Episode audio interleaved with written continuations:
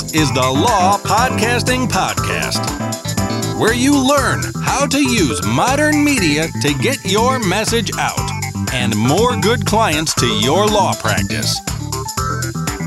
Here's your host, Gordon Firemark. Well, hello, everybody, and welcome back to another episode of the Law Podcasting Podcast. I'm your host, Gordon Firemark, and this is the show where I bring information about how lawyers use the power of podcasting to support and develop their businesses, even when they're not podcasting directly about the law, and that's what we're going to be talking about today. My guest today is Laura McClellan. Laura practices law in the Dallas office of K&L Gates LLP. That's a large international law firm. She concentrates her practice on commercial real estate and real estate finance, representing commercial clients in purchase and sale, leasing, and lending transactions involving retail, office, multifamily, and senior housing properties in Texas and around the U.S. Laura has been married for over 37 years to the same man. She says she was a child bride, and I believe it. She's a mom to 5 and a grandmother to 7. And after hours, she hosts a show called The Productive Woman. It's a weekly podcast about productivity for busy women and facilitates paid mastermind groups for women seeking accountability and encouragement in achieving their goals and making a life that matters. And during her, quote, spare time, close quote, Laura is polishing her first novel, a winner that in several fiction contests. That's fascinating, Laura. Thanks for being with us. Well, thanks for having me, Gordon. I'm delighted to be here. Thank you. So your show is called The Productive Women. Tell us a little more about the format and structure of the show. Well, I generally shoot for about 30 minutes. It's a weekly show. Most of the time it's solo. It's just me. Mm-hmm. And I try to have a guest about every third or fourth episode who's a busy woman who's willing to share how she gets her stuff done and how she manages life in the 21st century. So cool. So you do a solo show almost every week, as you said. Where do you get the ideas and the topics for a show like that?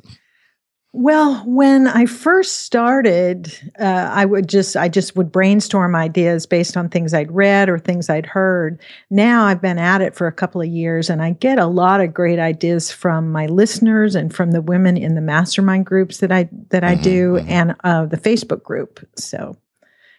Okay, so leveraging things in your life. Yeah, well, you kind of have to. Yeah. It's interesting because, like I said, I've been doing this a little over 2 years, and when I started, I wondered if I'd have enough things to talk about to keep it going.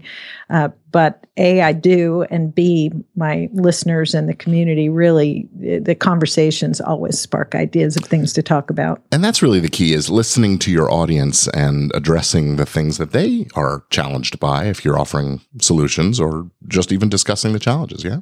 Yeah, absolutely. And I think that would be true for any kind of podcast. And certainly if it's a lawyer who's podcasting about things that are relevant to his or her listener, yeah. They're going to his or her clients are going to tell them what they want to know about. Sure. So you say you started up about 2 years ago. I listened to your episode 100. You're about 112, 113 episodes in now. Yeah. And I listened to your episode 100 where you turned the tables on yourself, and you had a colleague, Natalie Eckdahl, who is a podcaster herself. She interviewed you, and so I learned a lot about you from that. Tell us a little bit about how you got started with the show and some of the challenges along the way.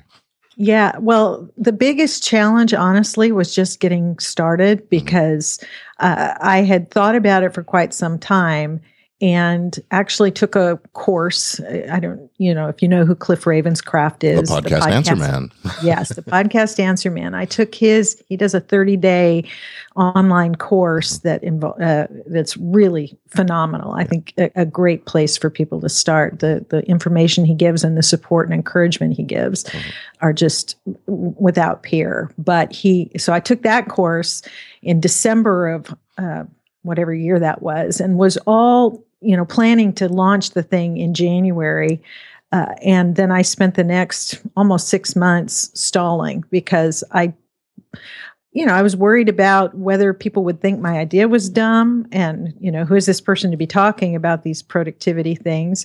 But ultimately I through some encouragement from Cliff, actually, I just did it. You know, I have all the gear. I'm married to a musician, so I raided his gear closet. And I've got great gear to work with. I had, you know, all the resources I needed to do it, but it was sort of a confidence thing. But I finally launched it with a little short episode I recorded in my closet, and promised I'd be back the next week with a better, you know, quality audio, and you know, been doing it pretty much every week since then. That's amazing. So, what was your impetus? What was it that led you to want to even think about podcasting? Were you a listener, a longtime listener, before you got started, or? I had been listening for a while. I discovered podcasts through kind of a roundabout way. I followed a blog. I read a lot of blogs, but I followed the blog of Michael Hyatt, if you know who he is. Sure. He writes about, teaches about leadership and productivity kinds of things. And he mentioned in his blog, and this was probably 3 years ago, that he was going to launch a podcast and put a link in it. And I thought, podcast, what's that? So because I liked his blog, I checked out his podcast and I started listening to that. When I run or something, I'd listen to it on my phone. And from him, I learned about Cliff Ravenscraft and Eric Fisher and some other podcasts that I started finding and listening to, and just listening to them as I would like to do that. In my case, I wanted to do something that was not related to the practice of law, because as you know, that can be all-consuming when it comes to your time and energy and attention. And I wanted to do something a little different. And so as I thought about doing a podcast, I thought, well, what would I talk about? Well, I've been a productivity nerd since I was in middle school, which is kind of embarrassing to admit, but it's true. And I, you know, because of all the reading and study I'd done and the testing different systems and things, you know, over the years, people at the office, people and just in my personal life would come and ask me questions about productivity related things. So it was kind of a natural topic for me to gravitate to when I decided to launch my own. Sure. So you said that, you know, it's not a directly linked to your law practice, the show, but have you found that it's got a connection somehow, that it supports your practice or makes you a better lawyer? What do you?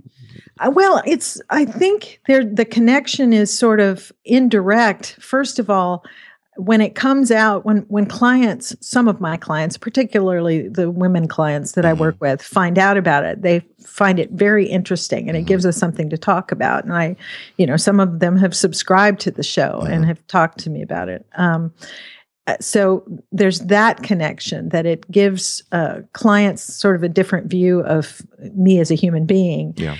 And it makes me a better lawyer in the sense of I have to be I use the skills that I use as a lawyer to do it, in terms of being organized and thinking and communicating and all those things that I have to be able to do as a transactional lawyer. They kind of overlap, and they're applied to how I put the podcast together, and vice versa. So, So did you have any concerns when starting up the show about, because you're a lawyer specifically, ethics or image kinds of things, or? Well, I certainly had to think about it. I mean, we do. We have obligations under the ethics rules, whatever jurisdiction we're in. We have to comply with those. And so it's on my mind when I put the show together to be sure that I'm not, you know, can't be perceived as giving legal advice. And so there's the ethical part of it. There is also the image part of it. And it was a factor when I thought about what I was going to podcast about. I didn't at that point want to do I'm a real estate lawyer by day, and I just didn't want to do a podcast about real estate law, because I was more worried actually about the ethical issues if I did that as opposed to this. But I always want to make sure that what I'm doing with The Productive Woman is of a quality that I wouldn't be embarrassed to have a client listen to it. Have you ever interviewed any of your clients for your show? I'm trying to think. I don't think I have yet. I've interviewed at least one of my colleagues or former colleagues from the firm that I was at before, and she has since is about to launch a podcast, actually, which I thought was interesting. Oh, but interesting. Not yet. I may well do it. I only do because I only have a guest about once a month. Mm-hmm. You know, there's a limit to how many I can interview, but I have a couple clients that are kind of on my list to tap for an interview at some point. What about the flip side of that? Have any of your interview subjects come to you as a lawyer? They've certainly come and asked me questions. Sure. They haven't. None of the people I've interviewed so far are in the industry that would hire me as a real estate lawyer. Right. Sure. But they've come to me for advice and recommended me to people. So okay, let's talk a little bit about the tech. Well, first of all, let's talk about the tech. So you mentioned your husband's he's a musician, and so on. Are you yourself a technically minded person, or did you rely on help for getting gear set up and things like that? Well, I'm kind of a tech nerd, and I've had experience with the kind of gear that we use for podcasting, or some of it, because I used to sing and perform, and so I'm comfortable with a microphone, and I've run sound before, so I know my way. I wouldn't consider myself an expert by any stretch, but I know my way around a mixer and that sort of thing. So you raided your husband's gear closet, as you said. Tell me a little bit about what you're using. What's the gear look like? Well, I'm using a Shure SM7B microphone. Nice. Which that's one of the things I rated from him. I started out with something else he gave me, and he decided he thought he could improve the sound quality or the timbre of my voice as it recorded with a different microphone. So he got this. He used me as an excuse to buy this. Oh. So, and then it's on a Heil boom stand. It runs through a Mackie mixer and into one of the Roland R05 external digital recorders. Right. Oh, okay. I've got a couple of other effects devices, a compressor limiter sure. gate, and some things like that Mike set up. Those I'm not as familiar with, so we added those to the kind of the setup when I was having certain specific issues, and these were his resolution for those. Yeah, that's great, and great that he had that stuff available and the know-how to do it. That is sort of higher level stuff that makes for a very your podcast has fantastic sound. And I mean, totally unnecessary to start a podcast. People can absolutely start a podcast without all this stuff, but I had it available to me, and B, it's kind of a cool thing for my husband to be able to contribute to this. Although I have to confess, he doesn't get podcasts. He's not. He's a great musician, but he's not one who likes to sit and listen to people talk. So he doesn't get why I want to do this, or why people want to sit and listen to podcasts. But he's my biggest cheerleader and my biggest fan, and so he likes to be able to help out by solving sound issues for me. Folks that are that into music probably prefer to listen to music, don't you think? Yeah. Or create music is actually more likely. So let's talk a little bit about your workflow. How do you select? Well, we talked about a little bit about how you select your topics. What do you do to prep for the show? Well, because my time is limited that I can spend on the show, I have to be as efficient as possible, because I've got a full-time law practice and a family and all this other stuff. And so I try to plan ahead, or I capture ideas for topics as they come in. I have a list in Evernote that I add things to, whether I think of them or somebody suggests them. And then I sit down about once a quarter and look ahead to the episodes I'm going to do, and kind of decide which topics, I think I'm going to do for each week of that quarter, what guests I'm going to talk to, what topics I'm going to cover. And then, because right now I have somebody who does the editing for me, I have to kind of record ahead.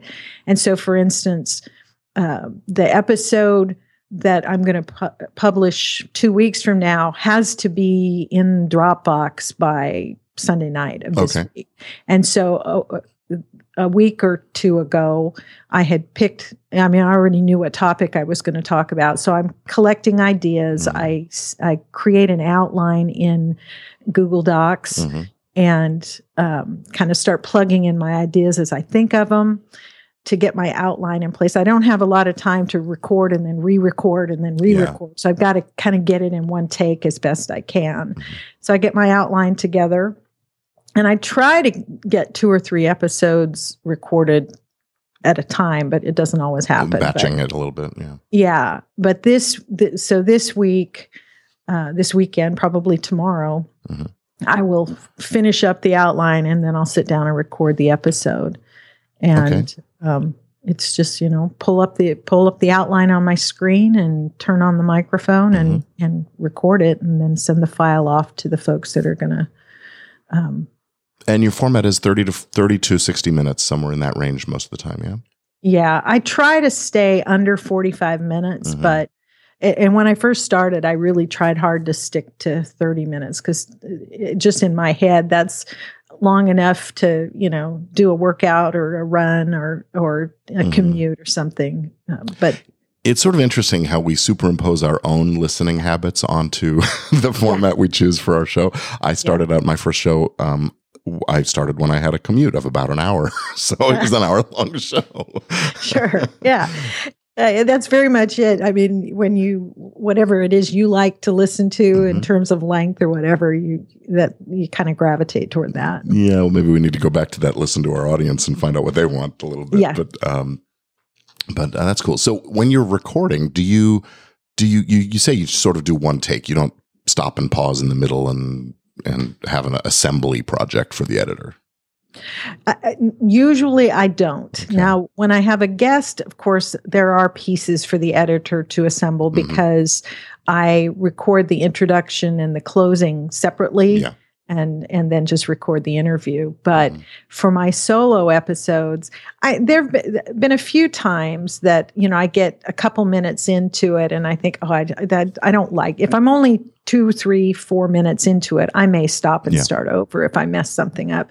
But for the most part, I just try to keep going. And if there's a glitch somewhere where I have to re-say something, mm-hmm. then I point that out to the editors when I send it to them. You just make a note of the time on the recording display. Yeah. Yeah. Okay. That's pretty good. I try to make it easy for them, but partly because I've only had somebody editing my episodes for about a month. Before that, I did it myself. Mm-hmm. Well, so you knew how to make it easy for yourself. Yeah. Yeah. And that's just it. I didn't have a ton of time to edit. And so I tried to organize my thoughts well enough ahead of time that I could keep going. I have the advantage that my show is intended to be not you know, like NPR radio perfect, but a conversational approach. So if I flub a word or something like that, I'm not real concerned about editing that out unless it's just really, really bad. Wow. I try to make it, you know, the approach is supposed to be pretty authentic, and it's kind of like, you know, two women sitting across the table from each other at Starbucks. Yeah, no, that's great. So you use this outsourced post-production helper. Yes. What does that person do? Just the editing, or do they also do the show notes and the posting and getting it online for you and all that? They do. I think they would do the posting, but I'm a little neurotic, I guess you could say. Mm-hmm. And I want the last look at everything. And so they do the editing and, you know, converting it to MP3 and preliminary tagging. And then they do the first cut of the show notes. And then I edit them more into my own voice in the format that I like. And what service are you using, or who are you using for that? Oh, I knew you were going to ask me that. Hang on a second. My mind is blanking on... and I just got something from them well, you know, we don't have to linger on this. I'll put it in the show notes. You'll tell me after we finish recording, so we can keep talking and we'll go there. But you're finding that it's helpful. Podfly. Oh yeah. I know. It's the guys at Podfly. Okay. That's very cool. Now they're a great job. How did you track them down? How did you go about? Natalie recommended them. Mm-hmm. And in up until that time, and it's only been a month or so, before that, I did my own editing of the solo episodes, and my episodes that I had a guest on, I would send to John Buchanan, and he would edit those for me. Okay. And I make it back to him again. Now, I recall your show is part of a network. Is that right? Yes. Okay. Talk about that a little bit. It's Daniel J. Lewis's. Yes, it's the Noodle Mix Network that's run by Daniel J. Lewis. And that was just a complete fluke. I launched in July of 2014, I think. That would be 2 years ago. Mm-hmm. And later that month, I went to the very first Podcast Movement conference here that was here in Dallas. Yeah. And I met Daniel at that conference, and we chatted a little bit, and he invited me to join the network. And being a neurotic lawyer, I had to think about it for a while and kind of weigh the pros and cons, but ultimately took him up on the offer. And I'm really glad I did. It's been a great experience. What does that do for you? What does being in the network get you? Well, it does a couple of things. It gives me sort of a built-in community to be part of, because podcasting can be a pretty isolated process if you're just doing it by yourself. And so he has a Slack community set up that we can ask questions and, you know, do different things. There's some cross promotion that happens amongst the podcasts. But in my case, one of the main things it gives me is Daniel's support. I launched the podcast as kind of a page or whatever of my separate website that had nothing to do with law or productivity. Okay. It was just my own website. He moved it over onto the Noodle Mix server, created a page for it. And so I have access to him both for kind of help with the back end of the website part of it, but also just any technical questions that I have. And then also shared efforts for finding sponsors and things like that. And your show is monetized? It has been on and off. I've had various sponsors over time. Yeah. And we're working on agreements for a couple of others. And I guess you could say it's been monetized in the sense that out of the podcast grew this other thing that I'm doing, which is these masterminds for women. And they are paid masterminds. And so women pay to be a part of a small group that I facilitate, but they provide each other with ideas. So essentially you're sponsoring your own show. Kind of, yeah. Yeah.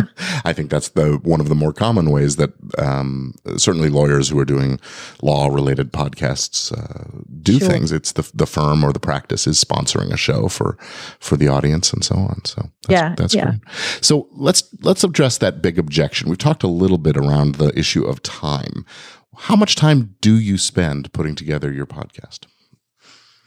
It varies depending on the topic, because sometimes the outline just comes together real easily. Other times it's harder for me.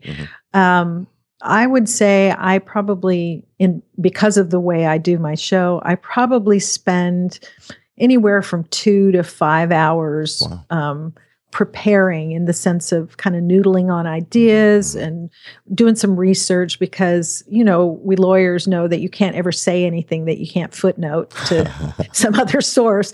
And so I don't like to just talk about my opinions. I always go look for what other people have said about it. And, and so the outlining, the,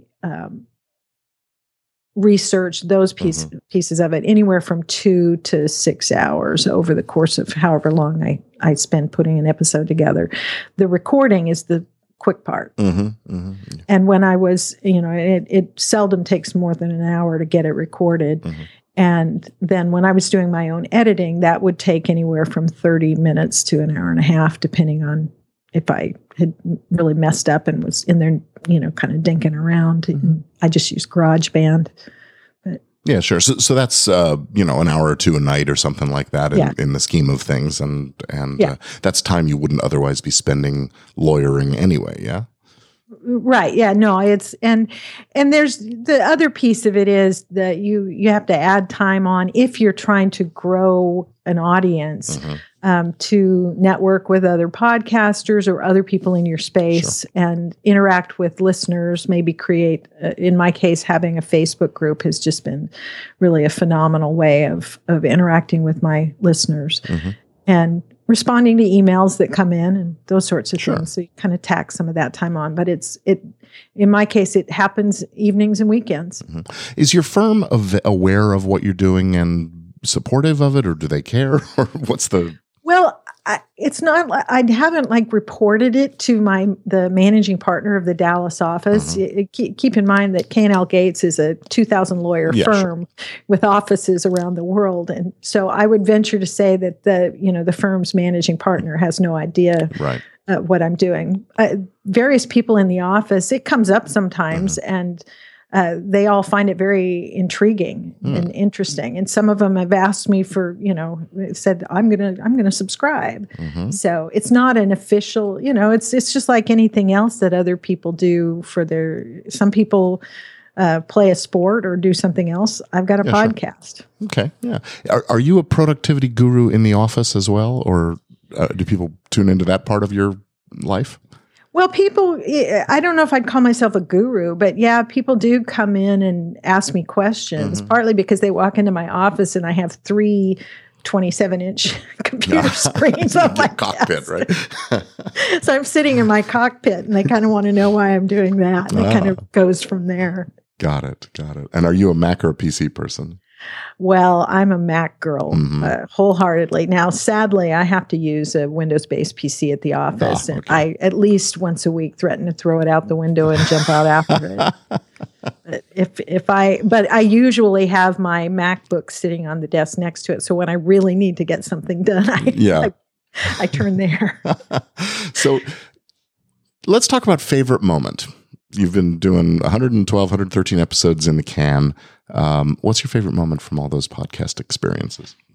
Oh, my goodness. I don't know if I could pick one. The moments usually aren't when I'm recording, although I've had some just really great conversations with the women who've been my guests. But the moments that stick in my mind are the emails that I get from listeners, in my case, just literally all over the world. And some of them have become friends and guests on the show. But when I get an email from someone who says, I found your podcast and it's, I was drowning and you've helped me, drowning and, too much to do or whatever, that something that I've said on the podcast made a difference in their life. You just can't beat that. That is very rewarding. Yeah. What about the nightmare moment? Has that happened for you? It happens. Well, the very first guest I ever interviewed, we were going to be at a conference. She was an author that I really respect, and we were going to be at a writing conference mm-hmm. together. And she agreed to be a guest on the show, so I took my Roland and set it up. And we met somewhere in the hotel, kind of quiet, and recorded it. And then I got home and discovered that I had hit the wrong button on something and lost half of it. That was a nightmare. That was. I was just horrified, and we ended up, having to re-record later. And she was very gracious about it, but I was just mortified. So there's that, and very, it happens pretty regularly that I think I can't do this anymore. I am tired. I got, a day job that mm-hmm. goes into the nights and weekends, and it's a challenge. But then I get one of those emails, and I think, all right, I can do this some more. So would you recommend podcasting to other lawyers, friends, colleagues, and so on? I would. I think it's an interesting thing to do. It's I think there's a lot of opportunity for people who want to podcast about their practice area, certainly to develop some credibility and widen their network and probably, get some clients because of it. For me, one of the best parts of podcasting, aside from the interaction with my listeners, is the podcasting community. It's mm-hmm. just such a great bunch of people, very welcoming, and and supportive and encouraging, and people that you would think would be your competition are all over helping you get started and keep going. But I think it's a great way to, it forces you to really organize your thoughts and to be able to communicate it clearly. Mm-hmm. So yeah, I think it's a great thing to do. Okay. But you got to know why you're doing it, and be prepared to spend the time to do it well. What advice would you offer someone who's just starting in podcasting? Well, my first advice would be just start. Just do it. And you can always improve as you go along, but just start where you are. But the second one would be know why you're doing it. Mm-hmm. Have a purpose in mind for it. If it's just for fun, I didn't start this to make money out of it. As it turns out, I'm making some money. It's not something you do in most cases to get rich, but really understand why you're doing it and what you hope to accomplish with it. So that because it's your why that keeps you going when you're tired and need to record an episode, would rather go watch TV. Absolutely. Laura McClellan, this has been a really terrific interview. I know I've learned a great deal, and I'm sure your listeners have too. I'm very grateful to you. So thank you for joining. How can listeners find you and learn more about your show, your pod, your coaching, all those kinds of things?